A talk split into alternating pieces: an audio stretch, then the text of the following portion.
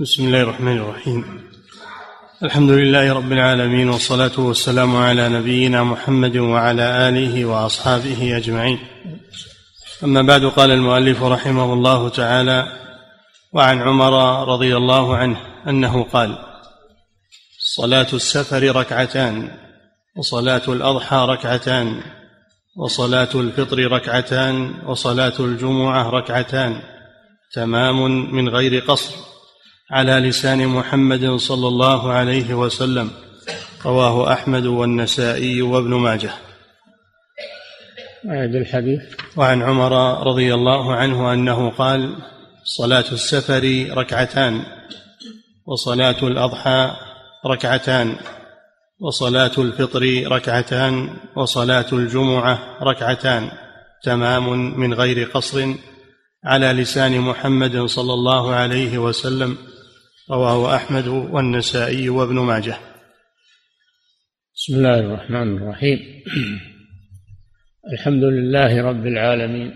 صلى الله وسلم على نبينا محمد آله وأصحابه أجمعين. هذا الحديث فيه أن عمر رضي الله عنه ذكر أن صلاة السفر ركعتان.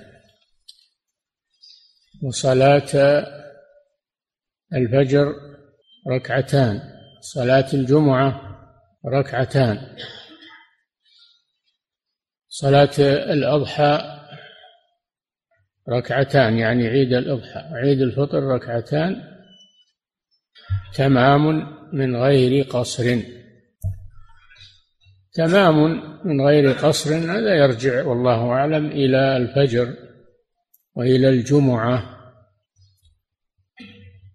وإلى العيد والأضحى والفطر. وأما السفر فهو قصر ركعتان قصر. وكان في الأول وردت الصلاة ركعتين ركعتين ثم أتمت كما في حديث عائشة ثم أتمت صلاة الحضر وأقرت صلاة السفر.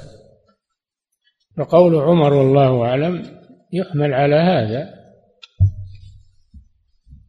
ومنهم من يقول إن صلاة السفر ركعتان هذا فرض وأن الجمع أن القصر في السفر فرض ولا يجوز الإتمام كما هو قول الظاهرية. ولكن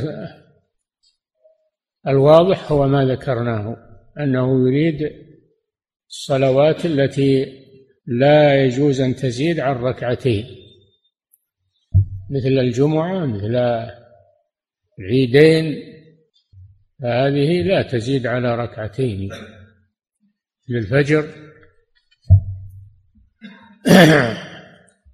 وأما المغرب فهي ثلاث بالإجماع لأنها وتر النهار. في السفر والحضر. فالمغرب لا تقصر والفجر باقية على أصل مشروعيتها وأما ما عداها فيجوز فيه الأمران. القصر وهو الأفضل والإتمام وهو جائز كما توضحه الأحاديث الواردة في هذا الباب وفي غيره. نعم. وعن ابن عمر رضي الله عنهما قال إن رسول الله صلى الله عليه وسلم أتانا ونحن ضلال فعلمنا فكان فيما علمنا أن الله عز وجل أمرنا أن نصلي ركعتين في السفر رواه النسائي. نعم. يقول ابن عمر رضي الله عنه أتانا رسول الله صلى الله عليه وسلم ونحن ضلال. كانوا قبل بعثة الرسول صلى الله عليه وسلم ضلالا ليسوا على ليسوا على دين مشروع. فهداهم الله به وبين لهم ما فرضه الله عليهم فهداهم الله به وعرفوا الحق. ومن جملة ما علمهم أن صلاة السفر ركعتان. هذا بالقصر يعني. نعم. وعن ابن عمر رضي الله عنهما قال قال رسول الله صلى الله عليه وسلم إن الله يحب أن تؤتى رخصه كما يكره أن تؤتى معاصيه. رواه أحمد. هذا فيه الحث على على القصر في السفر لأنه رخصة رخص الله بها. الله يحب أن تؤتى رخصه كما يكره أن تؤتى معصيته لأنه يريد التخفيف عن عباده يريد الله أن يخفف عنكم ويريد الذين يتبعون الشهوات أن تميلوا ميلا عظيما. يريد الله أن يهدي أن يريد ويهديكم سنن الذين من قبلكم ويتوب عليكم. والله عليم حكيم. والله يريد يريد نعم.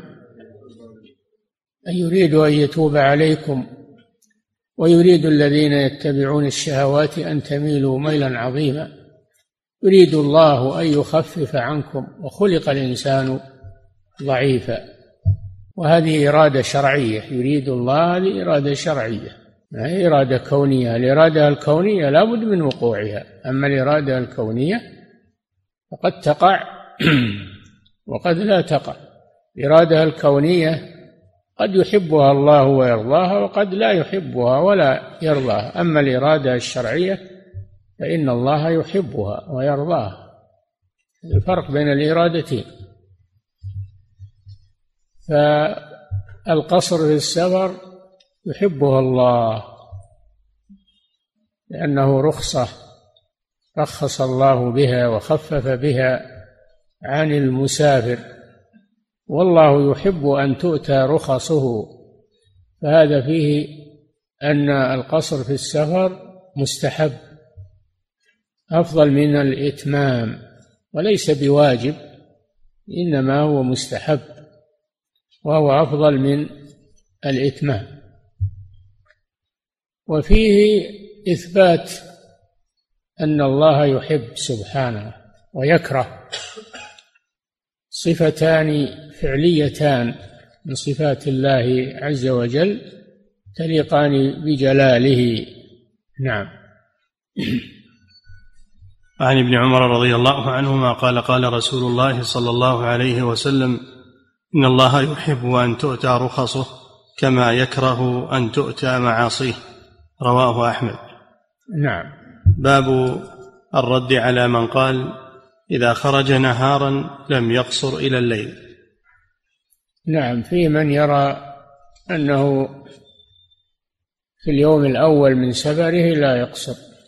إذا خرج في النهار فلا يقصر إلى الليل يتم الصلاة. في اليوم الأول من سفره وهذا القول لا دليل عليه بل يرد عليه كما ذكر المصنف. باب باب الرد على من قال إذا خرج نهارا لم يقصر إلى الليل. نعم. وعن أنس رضي الله عنه قال يعني يكمل صلاة النهار التي خرج فيها للسفر. نعم. وعن أنس رضي الله عنه قال صليت مع النبي صلى الله عليه وسلم الظهر بالمدينة اربعا وصليت معه العصر بذي الحليفة ركعتين متفق عليه. هذا يرد على هذا القول حيث إن النبي صلى الله عليه وسلم صلى الظهر بالمدينة ثم خرج لحجة الوداع خرج بعد صلاة الظهر. ونزل بذي الحليفة أبيار علي وهي قريبة من المدينة. نزل بها فلما حانت صلاة العصر صلى ركعتين مع أنه قريب من المدينة ومع أنه صلى الظهر أربعا. هذا يرد على هذا القول الذي يقول من خرج نارا فلا فلا يقصر حتى حتى يأتي الليل. نعم. وعن شعبة عن يحيى بن يزيد الهنائي قال سألت انسا عن قصر الصلاة فقال كان رسول الله صلى الله عليه وسلم إذا خرج مسيرة ثلاثة أي كان رسول الله صلى الله عليه وسلم إذا خرج مسيرة ثلاثة أميال أو ثلاثة فراسخ صلى ركعتين. شعبة الشاك رواه أحمد ومسلم وأبو داود. نعم. ثلاثة أميال أو ثلاثة فراسخ هذا محل الشك. وهو من راوي الحديث شعبة بن الحجاج. هذا فيه مسافة القصر أنها ثلاثة أميال أو ثلاثة فراسخ والفرسخ ثلاثة أميال. والميل ألف بوع. الميل ألف بوع ببوع الإنسان. والبوع أربعة أذرع. الباع أربعة أذرع بذراع الإنسان. هذا يدل على أن مسافة القصر بهذا المقدار ثلاثة أميال. ثلاثة أميال. أي ثلاثة آلاف باع. نعم بباع الإنسان. نعم. هذا قول لبعض العلماء. نعم. قال سألت أنس عن قصر الصلاة فقال كان رسول الله صلى الله عليه وسلم إذا خرج مسيرة ثلاثة أميال أو ثلاثة فراسخ صلى ركعتين. ثلاثة الفراسخ أكبر من ثلاثة الأميال لأن الفرسخ أربعة أميال والميل ألف باع ببوع الإنسان. الذي شك هو راوي الحديث شعبة بن الحجاج. نعم هل هو هل هو ثلاثة فراسخ أو ثلاثة أميال؟ نعم. باب أن من دخل بلدا فنوى الإقامة فيه أربعا يقصر. نعم الأصل في المقيم أنه يتم الصلاة. أنه يتم الصلاة. سواء كان مقيما من الأصل أو أنه كان مسافرا ثم نوى إقامة أربعة أيام. فإن هذا لا يمنع القصر. هذه الإقامة التي هي أربعة أيام لا تمنع القصر. وأما ما زاد عليها فإن فإنه يتم الصلاة. لأن النبي صلى الله عليه وسلم قدم المدينة عام حجة الوداع صبيحة رابعة من ذي الحجة ونزل بالمعلات نزل بالمعلات عند ريع الحجون وقام اليوم الرابع اليوم الرابع واليوم الخامس واليوم السادس واليوم السابع وهو مقيم بمكة ينتظر الحج.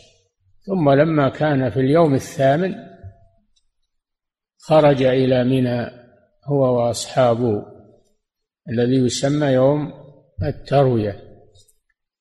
فهذه أربعة أيام أقامها النبي صلى الله عليه وسلم يقصر الصلاة فيها وقد نواها لأنه يريد الحج. والحج إنما يبدأ الخروج إليه من يوم التروية يوم ثمانية. يوم ثمانية. فهو نزل في هذا المنزل وصلى فيه إحدى وعشرين صلاة. يقصر الصلاة فيها. فهذا مستثنى من الإقامة. المقيم الأصل أنه يتم ولكن إذا كان مسافرا ونوى إقامة أربعة أيام فإنه يقصر الصلاة. وما زاد على الأربعة إذا نواه إنه يتم الصلاة. نعم. باب أن من دخل بلدا فنوى الإقامة فيه أربعا يقصر. نعم. عن أبي هريرة رضي الله عنه أنه صلى مع النبي أنه صلى مع النبي صلى الله عليه وسلم إلى مكة في المسير والمقام بمكة يعني إلى أنه صلى. وعن أبي هريرة رضي الله عنه أنه صلى مع النبي صلى الله عليه وسلم إلى مكة. نعم. في المسير والمقام بمكة إلى أن رجعوا ركعتين ركعتين. رواه أبو داود الطيالسي في مسنده. أبو داود ها؟ الطيالسي. نعم رواه أبو داود الطيالسي. في مسنده. غير أبي داود السجستاني صاحب السنن. صاحب السنن هذا أبو داود السجستاني. وأما أبو داود الطيالسي فهذا له المسند مسند الطيالسي. مسند أبي داود الطيالسي وهو مطبوع. نعم.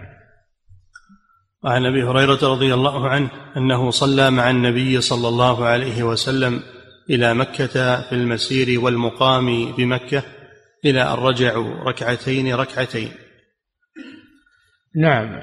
أنه ما زال يقصر الصلاة من مسيره من المدينة إلى اليوم الثامن من ذي الحجة. بما في ذلك إقامته في المعلات بمكة. أربعة أيام يقصر الصلاة فيها. نعم.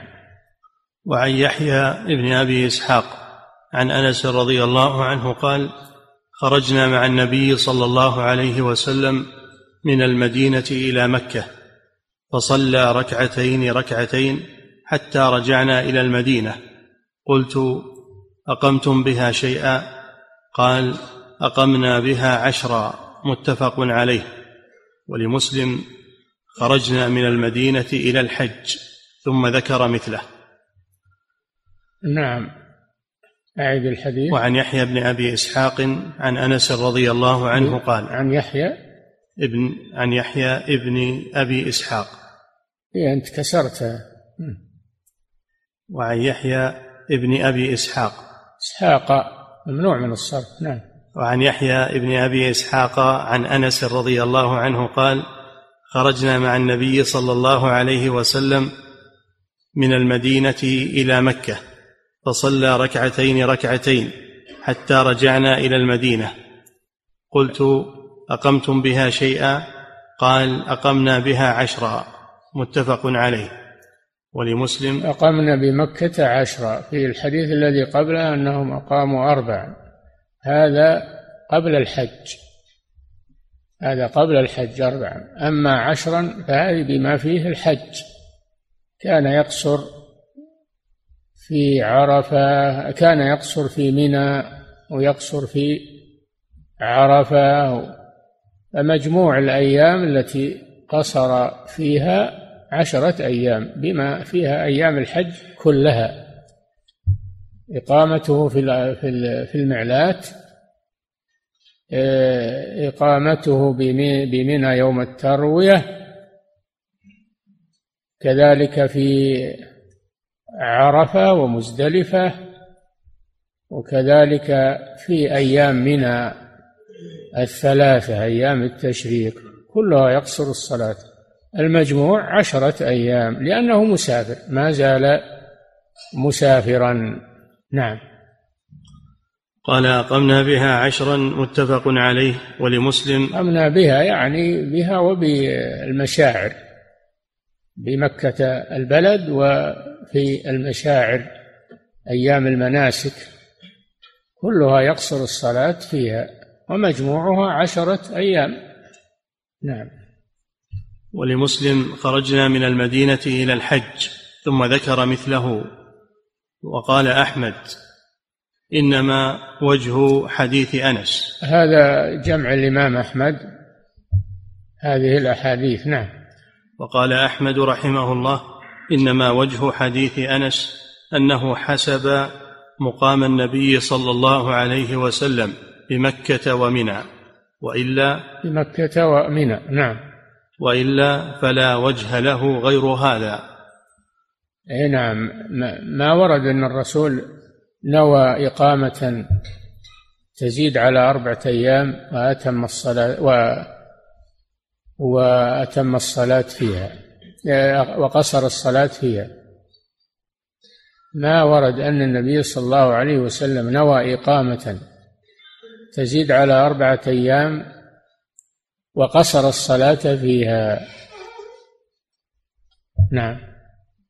وقال أحمد رحمه الله إنما وجه حديث أنس أنه حسب مقام النبي صلى الله عليه وسلم بمكة ومنى وإلا فلا وجه له غير هذا واحتج بحديث جابر أن النبي صلى الله عليه وسلم قدم مكة صبيحة رابعة من ذي الحجة فأقام بها الرابع والخامس والسادس والسابع وصلى الصبح في اليوم الثامن ثم خرج إلى منى.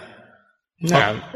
إقامته بمكة قبل الحج بعد قدومه صبيحة رابعة أربعة أيام. إحدى وعشرون صلاة. يقصر الصلاة فيها. نعم. ثم خرج إلى منى وخرج من مكة متوجها إلى المدينة بعد أيام التشريق. ومعنى ذلك كله في الصحيحين وغيرهما. أي نعم أنه أنه أنه يقصر في في الأيام التي انتظر فيها الحج وهي أربعة أيام قبل الحج من صبيحة رابعة إلى صبيحة اليوم الثامن. ثم خرج إلى منى اليوم الثامن واستمر يقصر الصلاة. خرج إلى عرفة ومزدلفة يقصر الصلاة أيضا. رجع إلى منى وأقام بها ثلاثة أيام بعد يوم العيد يقصر الصلاة. المجموع عشرة أيام. نعم. باب من أقام لقضاء حاجة ولم يجمع إقامته. نعم. أما من أقام في بر أو في بلد أثناء السفر أقام أثناء السفر في بلد أو في بر ولم يحدد إقامة بل أقام لحاجة متى ما انتهت يسافر. فهذا يقصر الصلاة أيضا. أما إذا نوى إقامة تزيد على أربعة أيام فإنه يتم الصلاة لأن هذا هو الأصل. ويستثنى إذا أربعة أيام فأقل كما في حديث قدومه صلى الله عليه وسلم إلى مكة صبيحة رابعة. فالأصل في الصلاة الإتمام ويجوز القصر إذا جد به السير. أو نوى إقامة لا تزيد على أربعة أيام أو أقام لقضاء حاجة لا يدري متى تنتهي فإنه يقصر الصلاة لأنه لم ينوي إقامة محددة. نعم. باب من أقام لقضاء حاجة ولم يجمع إقامته. ولم يجمع يعني لم ينوي إقامة محددة. بل أقام لحاجة متى ما انتهت حاجته واصل السفر. هذا في حكم المسافر يقصر نعم. عن جابر رضي الله عنه قال أقام النبي صلى الله عليه وسلم بتبوك عشرين يوما يقصر الصلاة رواه أحمد وأبو داود. نعم أقام في تبوك غزوة تبوك عشرين يوما يقصر الصلاة فيها. مع أنه سبق أنه ما يزيد على أربعة أيام. فما الجواب؟ جواب أنه لم ينوي إقامة بتبوك وإنما أقام ينتظر العدو. ينتظر العدو لا يدري متى يأتي ومتى يهجم. فهو لم ينوي إقامة إنما أقام لقضاء حاجة وهي انتظار العدو. فإذا أقام لقضاء حاجة لا يدري متى تنتهي. فإنه يقصر الصلاة لأنه في حكم المسافر لم يجمع إقامة لم ينوي إقامة محددة. فهذا وجه الجمع بين كونه بين كونه أقام بمكة أربعة أيام يقصر الصلاة وبين كونه أقام في تبوك عشرة أيام. هذيك منوية التي في مكة والعشرة في تبوك غير منوية أقام لقضاء حاجة وهي ترصد أحوال العدو ولما أيس من قدومه رجع إلى المدينة. نعم. وعن عمران بن حصين قال غزوت مع رسول الله صلى الله عليه وسلم وشهدت معه الفتح. فأقام بمكة. فتح مكة يعني نعم. وشهدت معه الفتح فأقام بمكة ثمانية عشرة ليلة لا يصلي إلا ركعتين. يقول يا أهل البلد صلوا أربعا فإنا سفر. رواه أبو داود. نعم. في غزوة الفتح التي فتح فيها رسول الله صلى الله عليه وسلم مكة لما نقضت قريش العهد الذي عقد معهم في الحديبية. نقضوا العهد لأنهم ناصروا أحلافهم على أحلاف رسول الله صلى الله عليه وسلم. فغزوا فلما غزا أحلافهم أحلاف رسول الله ساعدوهم ساعدهم أهل مكة فانتقض عهدهم بذلك. النبي صلى الله عليه وسلم خرج غازيا في رمضان إلى مكة وفتحها الله عليه وأقام فيها ينظم أمورها ثمانية عشر يوما وهو يقصر الصلاة لأنه لم ينوي إقامة محددة. نعم. إنما أقام لقضاء حاجة. ومع هذا قال لأهل مكة يا أهل مكة أتموا لأنفسكم فإنا قوم سفر نعم. فهذا فيه دليل على جواز صلاة المقيم خلف المسافر الذي يقصر وأن المقيم يتم إذا سلم الإمام. نعم. وفيه دليل على أنه لم يجمع إقامة. لم ينوي لم يجمع يعني لم ينوي إقامة. لأنه أقام بمكة بعد الفتح ليش؟ أقام بمكة يتجهز لغزوة حنين لأن لأن لأن أهل حنين لأن أهل حنين لما فتح النبي صلى الله عليه وسلم مكة خافوا من الرسول صلى الله عليه وسلم. قبيلة هوازن في الطائف وما حول لتسمى عتيبة الآن. لما لما فتح النبي صلى الله عليه وسلم مكة خافوا على أنفسهم أنه يغزوهم. فاجتمعوا على غزو الرسول صلى الله عليه وسلم. فلما علم الرسول بذلك جعز جعل يجهز لغزوهم وصدهم فهو ما نوى إقامة وإنما أقام لأجل تجهيز للغزوة غزوة حنين وهي بعد فتح مكة. فخرج إليهم صلى الله عليه وسلم في جيش عظيم من أهل مكة وغيرهم. والتقوا في واد يقال له حنين بين مكة والطائف. وصار على المسلمين في أول الأمر مضايقة من الكفار وحصل قتل في المسلمين وشدة. ويوم حنين إذا أعجبتكم كثرتكم فلم تغن عنكم شيئا. وضاقت عليكم الأرض بما رحبت ثم وليتم مدبرين ثم أنزل الله سكينته على رسوله وعلى المؤمنين وأنزل جنودا لم تروها وهم الملائكة فأعادوا الكرة على هوازن فنصرهم الله عليهم وغنموا أموالهم كلها التي جاءوا بها. فالمسلمون انتصروا في غزوة حنين على الكفار.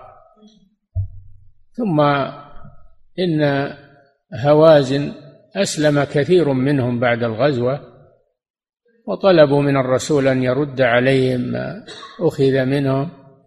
الرسول صلى الله عليه وسلم عرض الأمر لأنه قسم الغنائم عرض الأمر على أصحابه فسمحوا بأن بأن يجمعوا ما وصل إليهم من المغانم جمعوها ردها النبي صلى الله عليه وسلم على هوازن. لما أسلموا هذه غزوة حنين.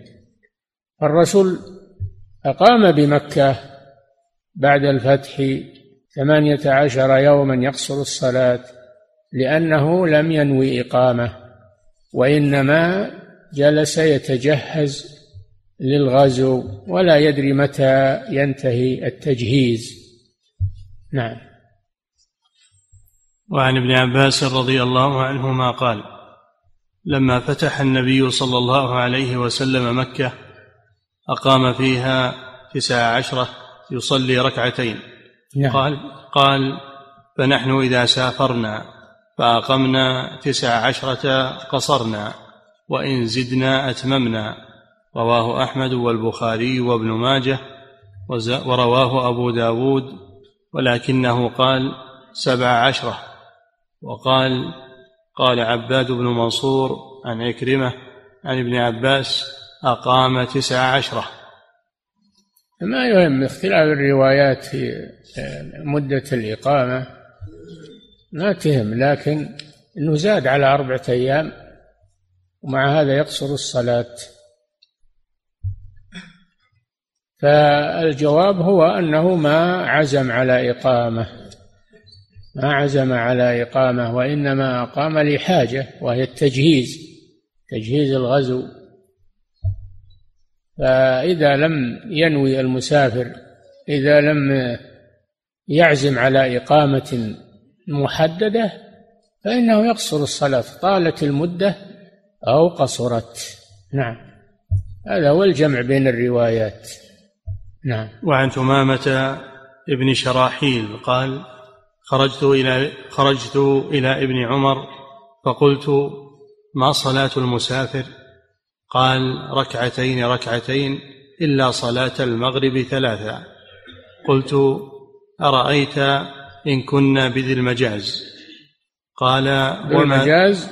هذا بمكة ذو المجاز سوق سوق بمكة يجتمعون فيه في موسم معين للبيع والشراء مثل سوق عكاظ ومثل سوق مجنة وذي المجاز أسواق هذه نعم.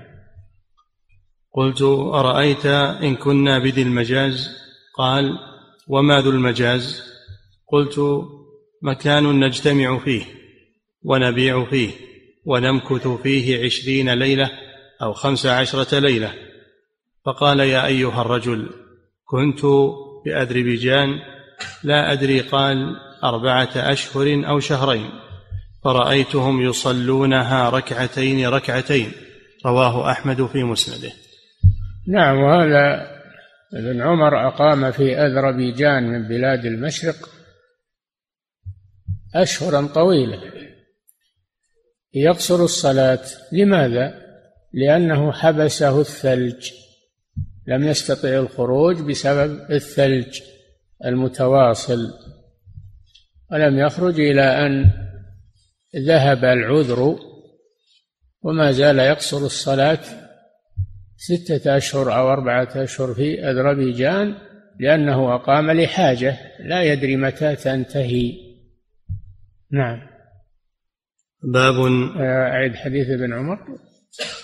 وعن ثمامة ابن شراحيل قال خرجت إلى ابن عمر فقلت ما صلاة المسافر؟ قال ركعتين ركعتين إلا صلاة المغرب ثلاثا هذا المغرب لا تقصر لأنها وتر وتر النهار نعم. قلت أرأيت إن كنا بذي المجاز؟ قال وما ذو المجاز؟ قلت مكان نجتمع فيه ونبيع فيه. ونمكث فيه عشرين ليلة أو خمس عشرة ليلة. فقال يا أيها الرجل كنت بأذربيجان لا أدري قال أربعة أشهر أو شهرين. فرأيتهم يصلونها ركعتين ركعتين رواه أحمد في مسنده. إي نعم والسبب أن الثلج حبسهم عن السفر أقاموا لأجل العذر.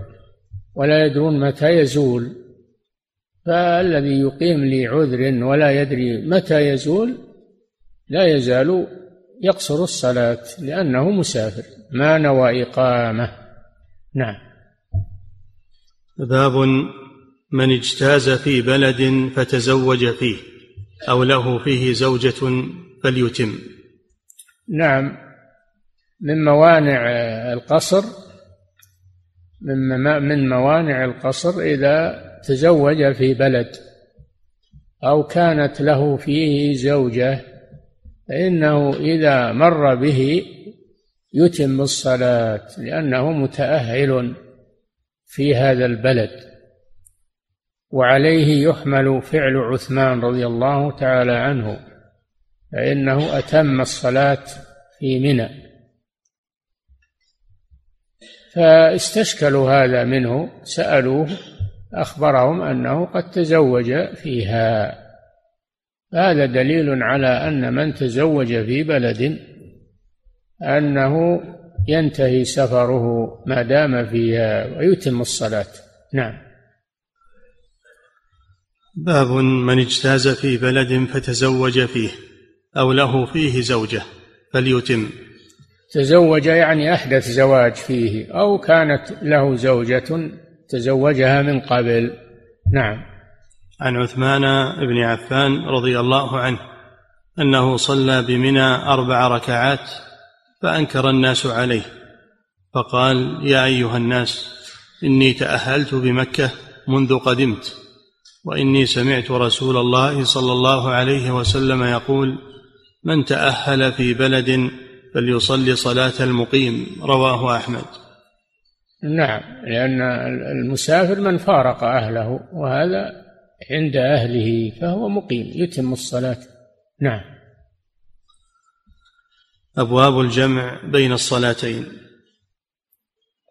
نعم الرخصة الأولى انتهت وهي القصر.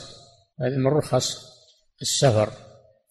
من رخص السفر أيضا الجمع. بين الصلاتين في وقت إحداهما. في وقت إحداهما إما لسفر وإما لمرض وإما لمطر. نعم. أبواب الجمع بين الصلاتين. باب جوازه في السفر في وقت إحداهما. نعم. عن أنس رضي الله عنه قال كان رسول الله صلى الله عليه وسلم إذا رحل قبل أن تزيغ الشمس أخر الظهر إلى وقت العصر ثم نزل فجمع بينهما فإن زاغت قبل أن يرتحل صلى الظهر ثم ركب متفق عليه.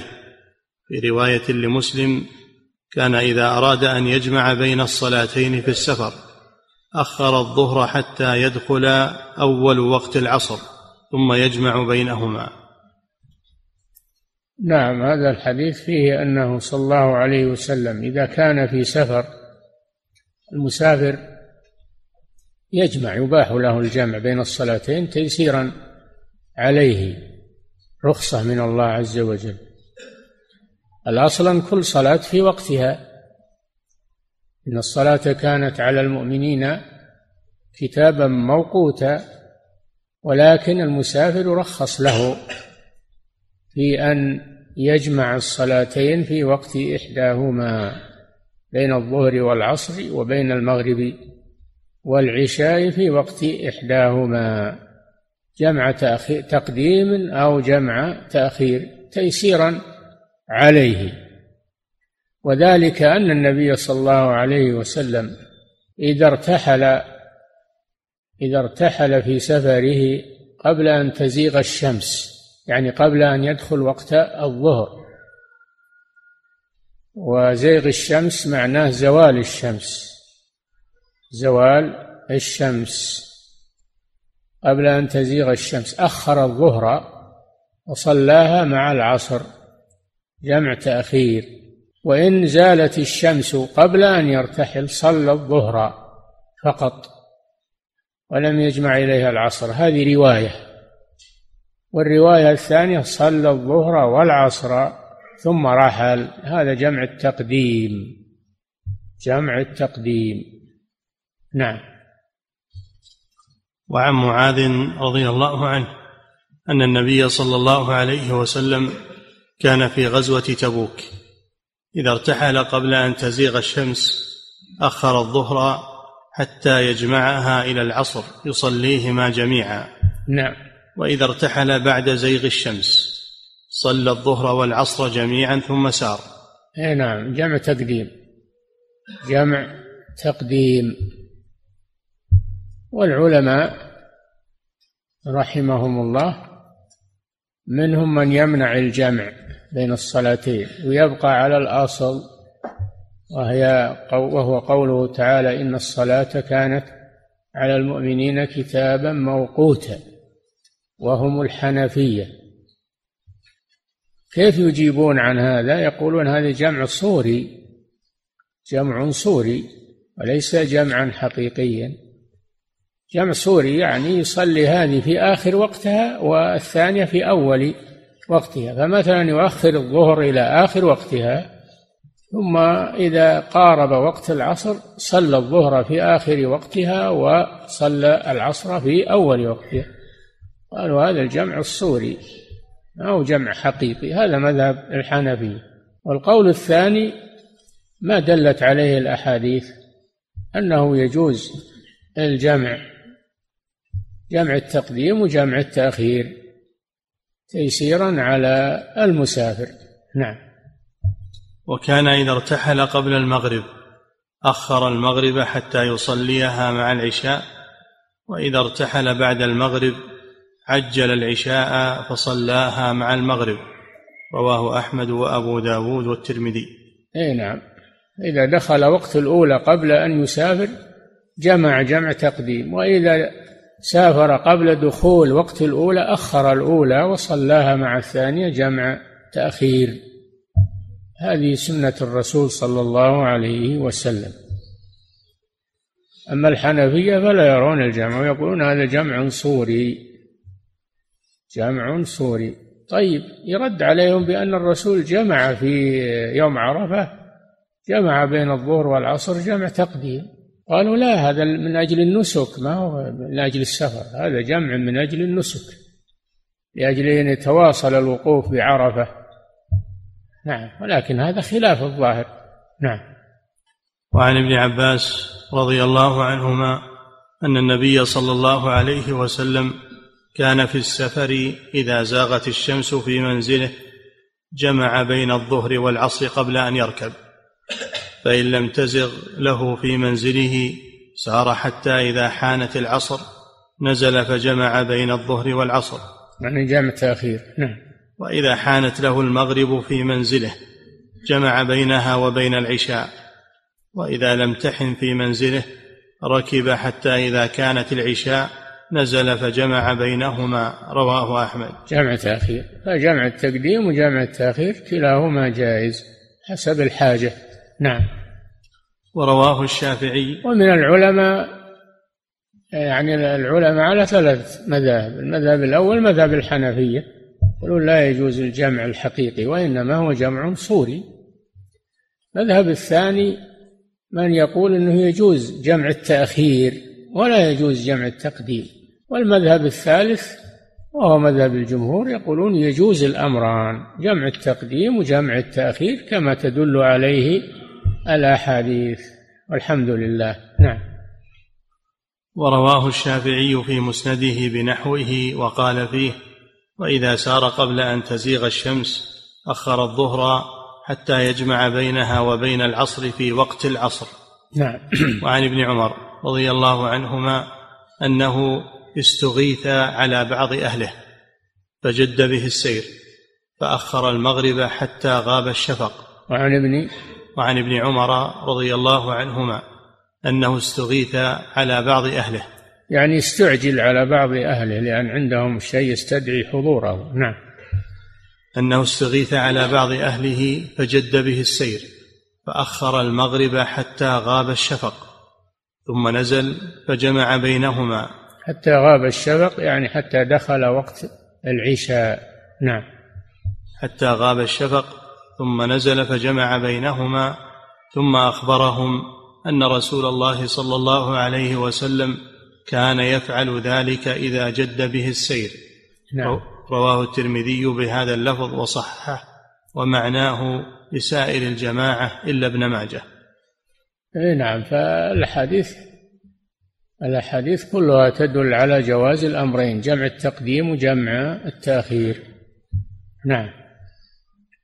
باب جمع المقيم لمطر أو غيره. المقيم لا يجوز له أن يجمع بين الصلاتين إلا لعذر إلا لعذر يتطلب منه الجمع مثل المطر الكثير مثل المرض. الرسول صلى الله عليه وسلم أذن للمستحاضة أن تجمع بين الصلاتين تخفيفا عنها تتوضأ لهما وضوءا واحدا وتصليهما جميعا. هذا في الصحيح أنه رخص للمستحاضة أن تجمع بين الصلاتين. وكذلك المطر بما فيه من المشقة على الناس. نعم. باب جمع المقيم لمطر أو غيره. مطر أو غيره وهو المرء. كذلك إذا حصل طارئ استدعي منه الجمع. مثل الذي يجري الطبيب الذي يجري عملية أو المريض الذي تجرى له عملية ووقت العملية يطول. ماذا يعمل؟ إن كان يبدأ العملية قبل دخول وقت الصلاة الأولى فإنه يؤخرها ويصليها مع الثانية. إذا انتهت العملية. جمع تأخير الطبيب والمريض. أما إذا بدأ أما إذا بدأ إذا بدأت العملية بعد دخول وقت الصلاة الأولى فإنه يصلي الأولى ويقدم الثانية ويصليها معها جمع تقديم. ثم تدخل العملية. هذا من تيسير الله عز وجل. نعم. باب جمع المقيم لمطر أو غيره. عن ابن عباس رضي الله عنهما أن النبي صلى الله عليه وسلم صلى بالمدينة سبعا وثمانيا الظهر والعصر والمغرب والعشاء متفق عليه. نعم. وفي لفظ الجماعة وثمان يعني أنه جمع من غير خوف صلى بالمدينة. هو جمع بالمدينة يعني حاضر ما هو مسافر. هذه مسألة أنه جمع في الحضر في المدينة بين الصلوات بين الصلوات كلها من غير عذر من سفر ومن غير ومن غير مرض. فلم يبق حينئذ إلا عذر المطر؟ نعم ومن هذا أخذوا جواز الجمع للمطر. نعم. وعن ابن عباس رضي الله عنهما أن النبي صلى الله عليه وسلم صلى بالمدينة سبعا وثمانية الظهر والعصر والمغرب والعشاء متفق عليه. وفي لفظ الجماعة إلا البخاري وابن ماجه جمع بين الظهر والعصر وبين المغرب والعشاء بالمدينة من غير خوف ولا مطر. من غير خوف ولا مرض. ما بقي حينئذ إلا المطر الذي يبيح الجمع نعم. وفي لفظ الجماعة إلا البخاري وابن ماجه جمع بين الظهر والعصر وبين المغرب والعشاء بالمدينة من غير خوف ولا مطر. قيل لابن عباس ما أراد بذلك؟ قال أراد ألا يحرج أمته. لا يحرج أمته. إذا حصل عذر يبيح الجمع فإنهم يجمعون ولو كانوا في غير سفر. مثل الأعذار المذكورة خوف مرض آه، مطر عملية جراحية يطول وقتها. هذا فيه تيسير على الناس. نعم. قلت وهذا يدل بفحواه على الجمع للمطر وللخوف وللمرض. بفحواه فحواه وش معنى فحواه يعني مفهومة. يدل بمفهومه ولا ما فيه نص؟ على الجمع للمطر لكن يؤخذ من مفهوم هذا الحديث. إذا كان لم يجمع لخوف ولا لمرض وش بقي؟ المطر. نعم. قلت وهذا يدل بفحواه يقول المجد يقول المجد رحمه الله. نعم. قلت وهذا يدل بفحواه على الجمع للمطر وللخوف وللمرض وإنما خولف ظاهر منطوقه في الجمع لغير عذر للإجماع. ولأخبار المواقيت فتبقى فحواه على مقتضاه. نعم الأصل أن أن كل صلاة في وقتها ولا يجوز الجمع من غير عذر. فيحمل فعل الرسول صلى الله عليه وسلم هذا على وجود عذر. الأعذار ما هي؟ الخوف المرض المطر. فاستدلوا من مفهوم هذا على جواز الجمع للمطر. وأما أن يقال إنه يجمع بين الصلوات من غير عذر فهذا خلاف ما عليه الإجماع. ما يجوز الجمع إلا لعذر شرعي ما يجوز. بعض العلماء يقول هذا الحديث مشكل هذا من مشكل الحديث فيسكت عنه ولا يفسر. هذا حديث مشكل. ومنهم من يقول لا يمكن يمكن إنه يستدل به على ما ذكره المؤلف. على ما ذكره المؤلف إنه ما يجمع إلا لعذر إما لخوف وإما لمرض وإما لمطر. وأما من غير عذر فلا يجوز إن الصلاة كانت على المؤمنين كتابا موقوتا. ومن القواعد المقررة في الشريعة أن المجمل يحمل على المفصل. وأن المطلق يحمل على المقيد. ما هو يؤخذ طرف ويخلى الطرف الثاني. الأدلة تجمع بي... تجمع ويستدل بها جميعا ولا يؤخذ بعضها. ويكون هذا من المتشابه الذي يفسره المحكم من سنة الرسول صلى الله عليه وسلم أنه لا يجمع إلا لعذر إلا لعذر شرعي. أما أنه يجمع من غير عذر فهذا لا يجوز. ولا يؤخذ من هذا الحديث. نعم. قلت وهذا يدل بفحواه على الجمع للمطر وللخوف وللمرض وإنما خولف ظاهر منطوقه في الجمع لغير عذر للإجماع ولأخبار المواقيت. أي نعم. لا يجوز أن يجمع من غير عذر. لإجماع العلماء أنه لا يجوز الجمع من غير عذر. وأيضا لأنه مخالف للأحاديث التي نصت على الأعذار التي تبيح الجمع. نعم ولا يجوز أن يؤخذ طرف من الأدلة ويترك الطرف الثاني الذي يفسره ويوضحه. نعم. للإجماع ولأخبار المواقيت. أخبار المواقيت أن النبي صلى الله عليه وسلم قال صل الصلاة لوقتها. وقال تعالى إن الصلاة كانت على المؤمنين كتابا موقوتا سنة الرسول صلى الله عليه وسلم العملية أنه كان لا أنه كان يصلي كل صلاة في وقتها إلا إذا سافر إنه يجمع أو إذا حصل خوف يجمع إذا حصل مرض يجمع وهكذا. نعم. للإجماع ولأخبار المواقيت فتبقى فحواه على مقتضاه. نعم. وقد صح الحديث في الجمع للمستحاضة والاستحاضة نوع مرض. وكذلك النبي صلى الله عليه وسلم رخص للمستحاضة أن تجمع لأن العذر دائم عليها ويشق عليها الوضوء لكل صلاة. فرخص لها النبي صلى الله عليه وسلم أن تجمع بين الصلاتين بوضوء واحد تيسيرا عليها. والاستحاضة نوع مرض فدل على أن المرض من أسباب الجمع إذا احتاج المريض إليه. نعم. ولمالك في الموطأ عن نافع أن ابن عمر كان إذا جمع الأمراء بين المغرب والعشاء في المطر جمع معهم.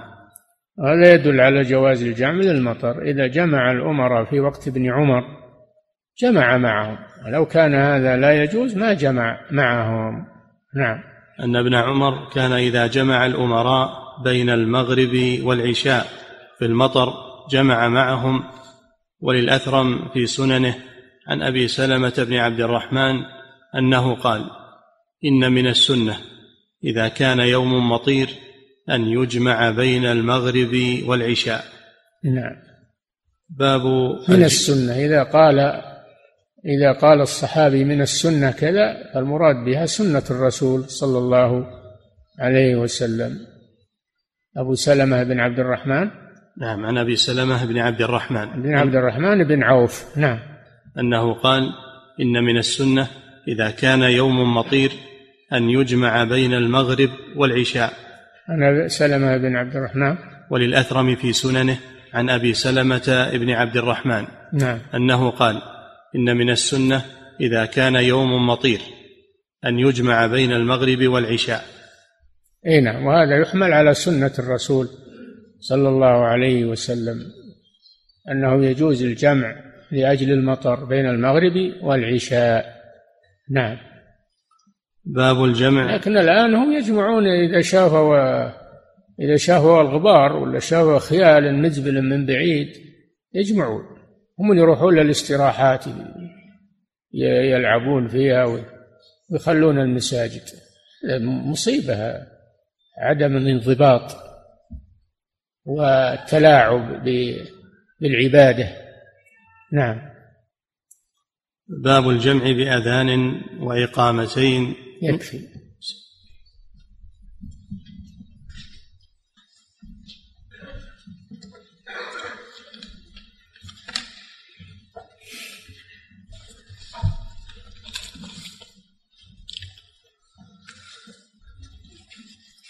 فضيلة الشيخ وفقكم الله. يقول السائل يعني نبي نعطيكم رخصة إلى إلى يوم السبت إن شاء الله عن الحضور. نعم. فضيلة الشيخ وفقكم الله يقول هل تشترط الموالاة بين الصلاتين لمن أراد أن يجمع بينهما سواء كانت تقديما أو تأخيرا؟ التقديم بلا شك تشترط الموالاة ولا ولا يفرق بينهما إلا بمقدار إلا بمقدار إقامة أو وضوء خفيف. نعم. فضيلة الشيخ وفقكم الله يقول السائل من أقام في مدينة أقل من أربعة أيام فهل يجوز له أن يقصر يوما ويتم يوما هو القصر والإتمام كلاهما جائز في حق المسافر والقصر أفضل له لأنه يأخذ بالرخصة. نعم ولا يشق على نفسه. نعم. فضيلة الشيخ وفقكم الله يقول السائل أيهما أفضل بالنسبة للمسافر بالنسبة للقصر وبالنسبة للفطر؟ أيهما؟ أيهما أفضل بالنسبة للمسافر بالنسبة للقصر وبالنسبة للفطر في الصيام. ما الأفضل له؟ أن يقصر ويفطر أو يتم ويصوم.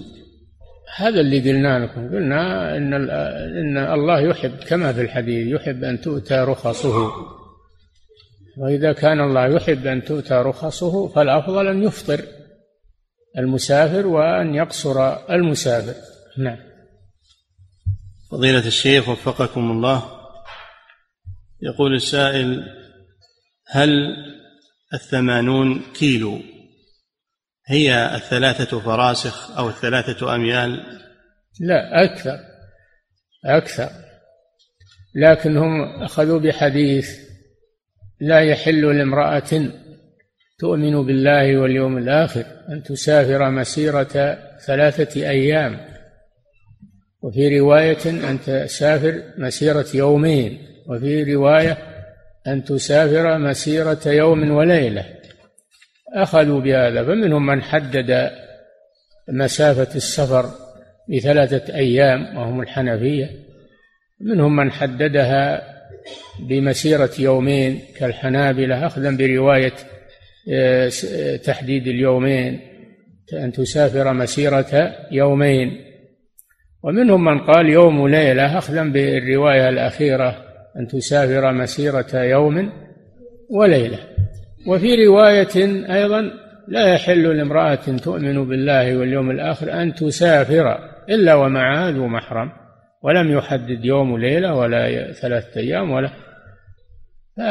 كله مأخوذ من هذا الحديث. نعم. فضيلة الشيخ وفقكم الله.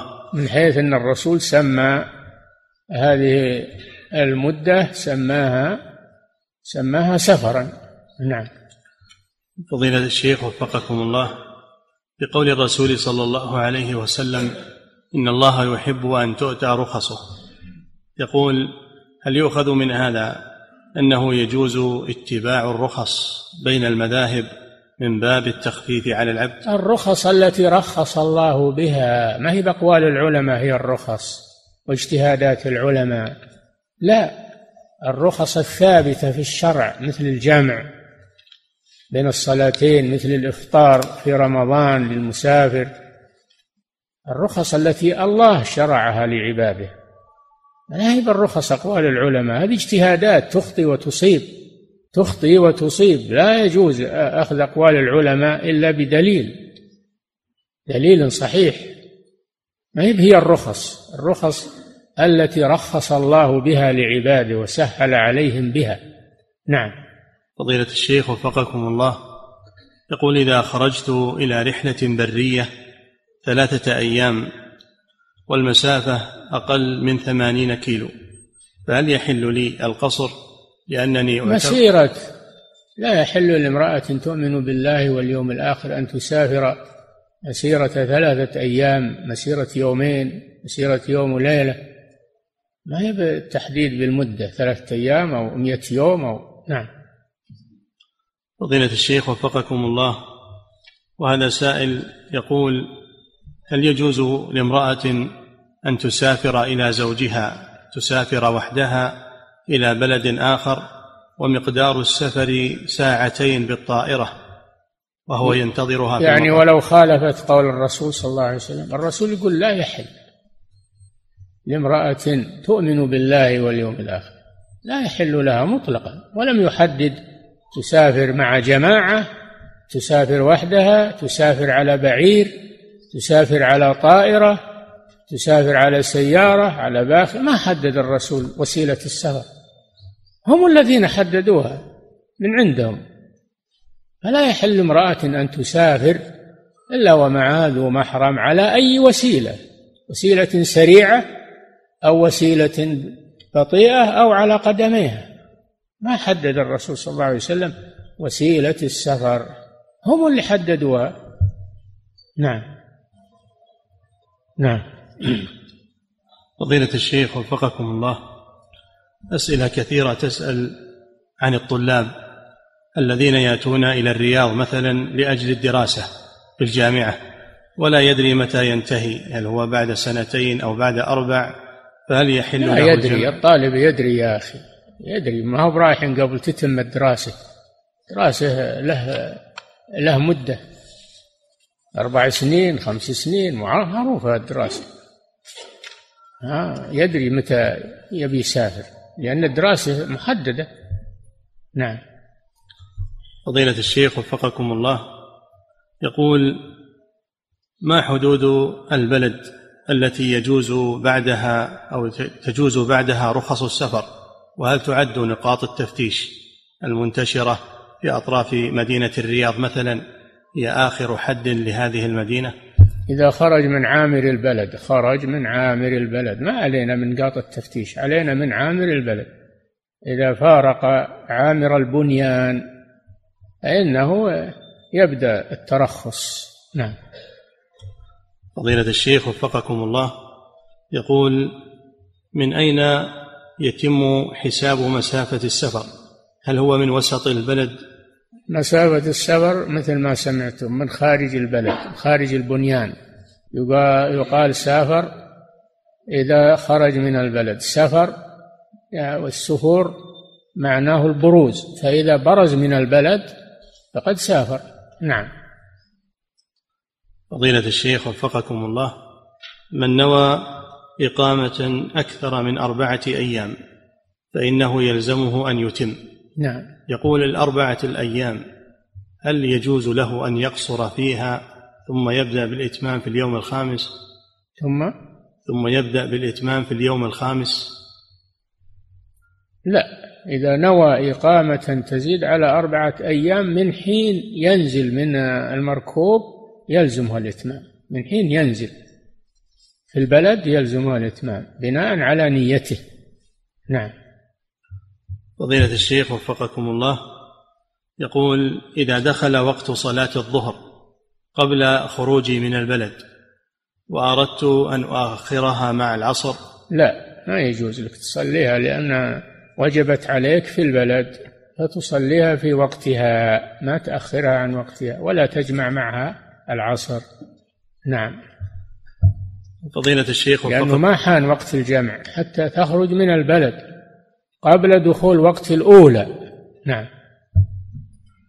فضيلة الشيخ وفقكم الله يقول رجل من أقاربي سافر إلى أمريكا لعلاج ابنه.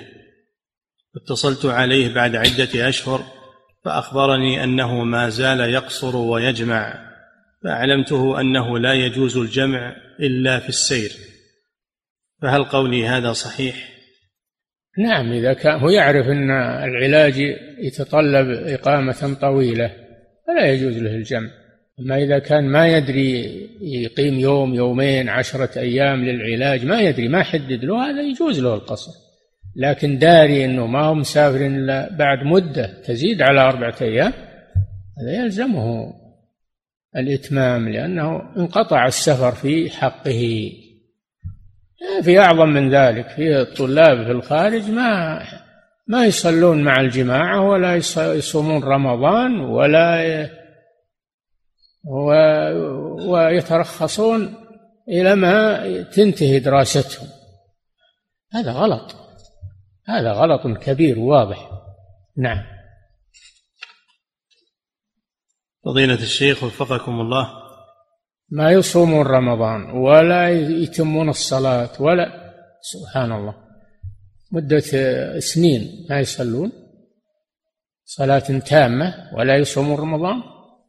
نعم لو ماتوا على هذه الحالة وهم ما يصلون ما يتمون الصلاة ولا يصومون رمضان لو ماتوا. هم على خطر. نعم. فضيلة الشيخ وفقكم الله. يقول السائل من دخل بلدا فنوى الإقامة فيه أربعة أيام فهل يقصر كل صلاة في وقتها أو له أن يقصر ويجمع بين الصلاتين؟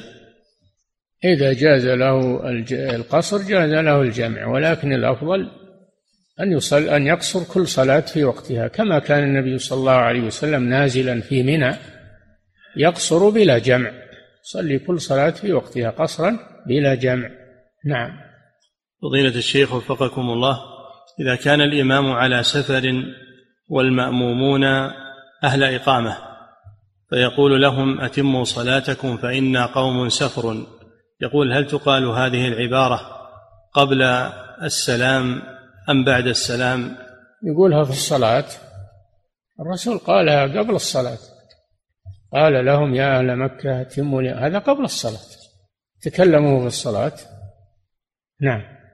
فضيلة الشيخ وفقكم الله إذا سافر شخص يوم الجمعة فصلى الجمعة ركعتين فهل يجمع معها صلاة العصر؟ لا هذا ما ورد ولا عمل به أحد. صادر فتوى منها من اللجنة الدائمة بتوقيع الشيخ بن باز من سنين أنه ما يجوز جمع العصر مع الجمعة لأنها ليست من جنسها ولأن هذا لم ينقل عن أحد يعتمد عليه. نعم. فضيلة الشيخ وفقكم الله يقول لدي استراحة في بلد ليس محل إقامتي. نعم. لدي استراحة في بلد ليس محل إقامتي بل تبعد عن محل الإقامة مئتي كيلو. يقول هذه الاستراحة عبارة عن فلة أذهب إليها نهاية كل أسبوع. عبارة عن؟ عن فلة أي يقول أذهب إليها في نهاية كل أسبوع. هل يجوز لي أن أقصر الصلاة هناك؟ إذا كانت تبعد أكثر من ثمانين كيلو عن البلد تقصر فيها. نعم. فضيلة الشيخ وفقكم الله يقول السائل في قول ابن عباس رضي الله عنهما فنحن إذا سافرنا فأقمنا تسع عشرة قصرنا. في قوله فأقمنا هل يحمل هذا على عدم نية الإقامة؟ يحمل على أنه ما حدد الإقامة أو يحمل على أنه حدد الإقامة وهذا قول لبعض العلماء أنه أنه يقصر إلى إلى هذه المدة. هذا قول لكنه مرجوح. نعم. فضيلة الشيخ وفقكم الله يقول هل كل من سافر إلى بلد له فيه بيت مستأجر وصحب معه زوجته أنه لا يترخص برخص السفر؟ له فيه إيش؟ هل كل من سافر إلى بلد له فيه بيت مستأجر وصحب معه زوجته أنه لا يترخص برخص على حسب إقامته. إذا كان يبي يقيم في هذه البلد بيته المستأجر يبي يقيم أربعة أيام فأقل فله ذلك. له القصر وله الجمع. ما إذا كان يبي يقيم أكثر من أربعة أيام فلا يجوز له. نعم. فضيلة الشيخ وفقكم الله يقول بالنسبة للأذكار التي بعد الصلاة هل يؤتى بها عند جمع الصلاتين؟ أي نعم يؤتى بها. طيب هذا نعم. فضيلة الشيخ وفقكم الله وكذلك بالنسبة للسنة الراتبة سنة المغرب هل يؤتى بها بعد صلاة العشاء إذا جمعت جمع تقديم؟ نعم إذا أتى بها هو أتم وأكمل. يأتي براتبة العشاء ويأتي براتبة براتبة المغرب ويأتي براتبة العشاء. هذا طيب. نعم. فضيلة الشيخ وفقكم الله يقول السائل هل يجوز أن يصلي المسافر خلف المقيم؟ وكيف تكون صلاته حينئذ؟ المسافر خلف المقيم. يلزمه الإتمام. إذا صلى المسافر خلف المقيم يلزم المسافر أن يتم الصلاة تبعا لإمامه.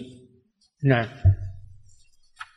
فضيلة الشيخ وفقكم الله يقول إذا كان الإنسان يغلب على ظنه أنه يصل قبل وقت الصلاة الأخيرة هل يجوز له أن يجمعها جمع تقديم؟ ما دام أنه في الطريق ولا بعد وصل يجوز له أن يجمع جمع تقديم. وإن أخر الثانية إلى دخوله البلد فهو أفضل. نعم. فضيلة الشيخ وفقكم الله يقول بالنسبة للمطر الذي هو ليس بمتواصل هل يجوز الجمع فيه؟ لا. المطر الذي يبل الثياب المطر المتوقف لا يبل الثياب. إلا إذا كان في الأرض دحض وطين فيجمع أيضا. الجمع لأحد أمرين إما لمطر ينزل ويبل الثياب وإما لدحض في الأرض بعد المطر وطين نعم بينه وبين المسجد. نعم. فضيلة الشيخ وفقكم الله يقول السائل هذا سائل من روسيا يقول لقلة عدد المسلمين عندنا عادة ما نشترك مع الكفار في الأكل والشرب ونتكلم معهم فهل هذه الأشياء تخالف الولاء والبراء؟ لا هذه ليست من الولاء الولاء والبراء المحبة والبغض. فلا تحب الكفار بل تبغضهم. هذا الولاء والبراء. أما الأكل من المباح معهم والبيع والشراء معهم المباح لا بأس بذلك. نعم. فضيلة الشيخ وفقكم الله يقول السائل هل يجب على الزوجة أن تقوم بخدمة زوجها وأولادها وجوبا عينيا أم أن هذا من باب الاستحسان؟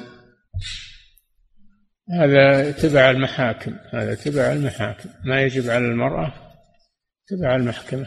نعم. فضيلة الشيخ. المرأة الآن ما هي مشتغلة إلا بوظيفة تروح الوظيفة ما هي ناظرة عيالها ولا بناظرة زوجها ولا تروح الوظيفة. ما ولا تجي إلا بعد الزوج وتجي يمكن ما تجي إلا نصف الليل تروح آخر الليل ولا تجي إلا نصف الليل. تغير الوضع الآن. أصبحنا نسير بسير غيرنا من بلاد الغرب. وكله سببه عمل المرأة خارج البيت. نعم. فضيلة الشيخ وفقكم الله. يقول السائل دائما ما أنصح زوجتي بارتداء اللباس الشرعي كما يأمرها الإسلام بذلك. ها؟ يقول دائما ما أنصح زوجتي بارتداء الحجاب الشرعي كما يأمرها الإسلام بذلك وآمرها بالصلاة في وقتها. يقول لكنها تعاند في ذلك ووقفت معها موقفا حازما فتعتبرني كالمستبد. يقول ما نصيحتكم لي ولها وأنا معها على هذه الحال منذ سبع سنوات؟ إذا لم تقبل إذا لم تقبل آه، الصلاة تصلي كما أمر الله ولم تقبل الحجاب كما شرعه الله ففارقها تزوج غيرها هذه ما تصلح لك على هذا الوضع. نعم. فضيلة الشيخ وفقكم الله يقول هل يقاس على المستحاضة من به سلس البول يجوز له الجمع بين الصلاتين؟ بلا شك نعم. بلا شك. الاستحاضة مثل سلس البول. حدث دائم. حدث دائم. نعم. ثم يقول حفظك الله وهل إذا جمع بينهما يصليهما بوضوء واحد؟ أيه بوضوء واحد نعم. في وقت واحد. نعم.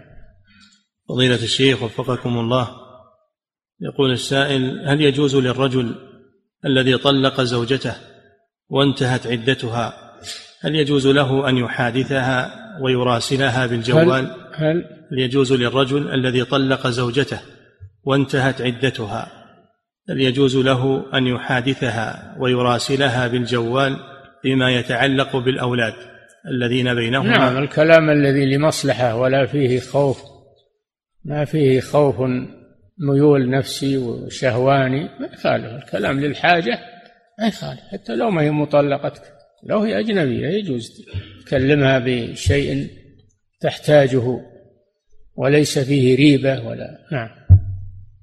فضيلة الشيخ وفقكم الله يقول رجل إذا أراد الصيام فإنه يأكل ويشرب بعد سماعه أذان الفجر.